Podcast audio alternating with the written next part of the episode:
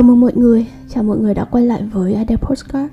Hôm nay mình có hai câu chuyện muốn chia sẻ với mọi người. Câu chuyện đầu tiên chắc về công việc của mình. Từ khi mình về với O A C ấy, thì tụi mình chưa fail một deal nào cả. Tất cả những deal offer của tụi mình đều thành công. Thế nhưng rồi gần đây thì tụi mình đã fail lần đầu tiên. Có một case ứng viên đã được offer bởi khách hàng rồi. Tuy nhiên structure của công ty thay đổi, dẫn đến cái yêu cầu của vị trí đấy thay đổi, nên bạn ấy chị phải phỏng vấn với hiring manager mới một lần nữa, và chị ấy không phù hợp với cái yêu cầu mới. Dù mình và H R B P ở bên đấy cũng đã rất là cố gắng để thuyết phục hiring manager để lựa chọn chị ý. Tuy nhiên à, tụi mình không thuyết phục thành công và case đấy tụi mình bị fail. Rồi à, mình nhận được thông tin là ứng viên của tụi mình sau hai tháng thử việc thì không muốn tiếp tục cùng công ty nữa. Bạn ấy chuyển qua một cái vị trí, một công việc mới. Khi mà bạn làm headhunt thì bạn sẽ trải nghiệm được cảm giác này. Có những case bạn thành công, còn có những case bạn sẽ thất bại. We, we win some and we lose some. Đó là tính chất của nghề rồi. Nếu chúng ta không thể kỳ vọng lúc nào chúng ta cũng thành công được. Câu chuyện thứ hai thì liên quan một chút về vấn đề tình cảm. Từ sau khi chia tay với mối quan hệ cũ khoảng độ tầm tháng tám năm ngoái, thì mình cũng đi gặp tương đối nhiều người. Tuy nhiên là duy nhất có hai người và cho mình một cái cảm giác gì đấy. Bây giờ mình có cảm giác duy nhất đối với hai người. Và mình đã do some stupid things at that time. Mình đã làm một số việc ngu ngốc, mình đã mắc sai lầm, mình đã làm những việc mà mình không nên làm.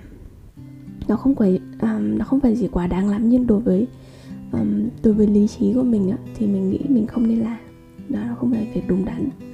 Sau khi mà mình phạm với cái sai lầm đó thì mình dằn vặt bản thân mình rất là nhiều. Tại sao ở thời điểm đó mình lại làm như vậy? Tại sao mình lại làm những điều mà nếu phiên bản lý trí của mình sẽ không cho phép? Tại sao mình lại làm những thứ mà mình phải hối tiếc nó sau này? Mình đã tự trách móc bản thân từ từ những ngày đó. Không phải là all the time, không phải lúc nào cũng như vậy. Tuy nhiên mỗi khi mà mình đột nhiên mình nhớ lại uh, những cái trải nghiệm đấy, những cái cảm xúc đấy, thì mình lại trách bản thân mình. Mình đã làm những điều mà mình không nên làm. Hôm qua mình có nói chuyện về Jane. Tụi mình nói về việc mà để được hoàn toàn tự do thì chúng ta nên cởi bỏ những hàng rào xung quanh mình xuống. Chúng ta không nên đeo một cái mặt nạ nào cả.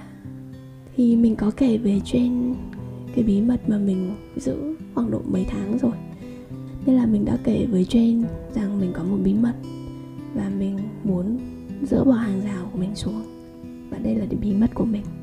Thứ nhất, bản thân mình thấy rất là release, thấy rất là thở phào nhẹ nhõm á, bởi vì mình không phải giữ bí mật nào nữa. Và mình nhận ra rằng yeah, we made mistakes sometimes and that's life. Chúng ta đều mắc những sai lầm. Quan trọng là chúng ta không lặp lại những sai lầm đó như một thói quen. Thì it's okay, nó là một sai lầm và nó là một trải nghiệm. Nó không phải cái gì đó đáng xấu hổ cả, bởi vì chúng ta là con người và con người thì phạm sai lầm. Tựa chung của chiếc postcard này á, mình chỉ muốn nói với mọi người rằng we win some and we will lose some. Trong cuộc sống này á, không phải lúc nào chúng ta cũng thành công. Có sẽ có những lúc chúng ta thất bại, cũng như là việc chúng ta đôi khi sẽ mắc sai lầm. Nếu bạn còn dằn vặt bản thân với những sai lầm mà bạn đã mắc, bởi những thất bại mà bạn đang gặp phải, thì nghe mình này, that's okay.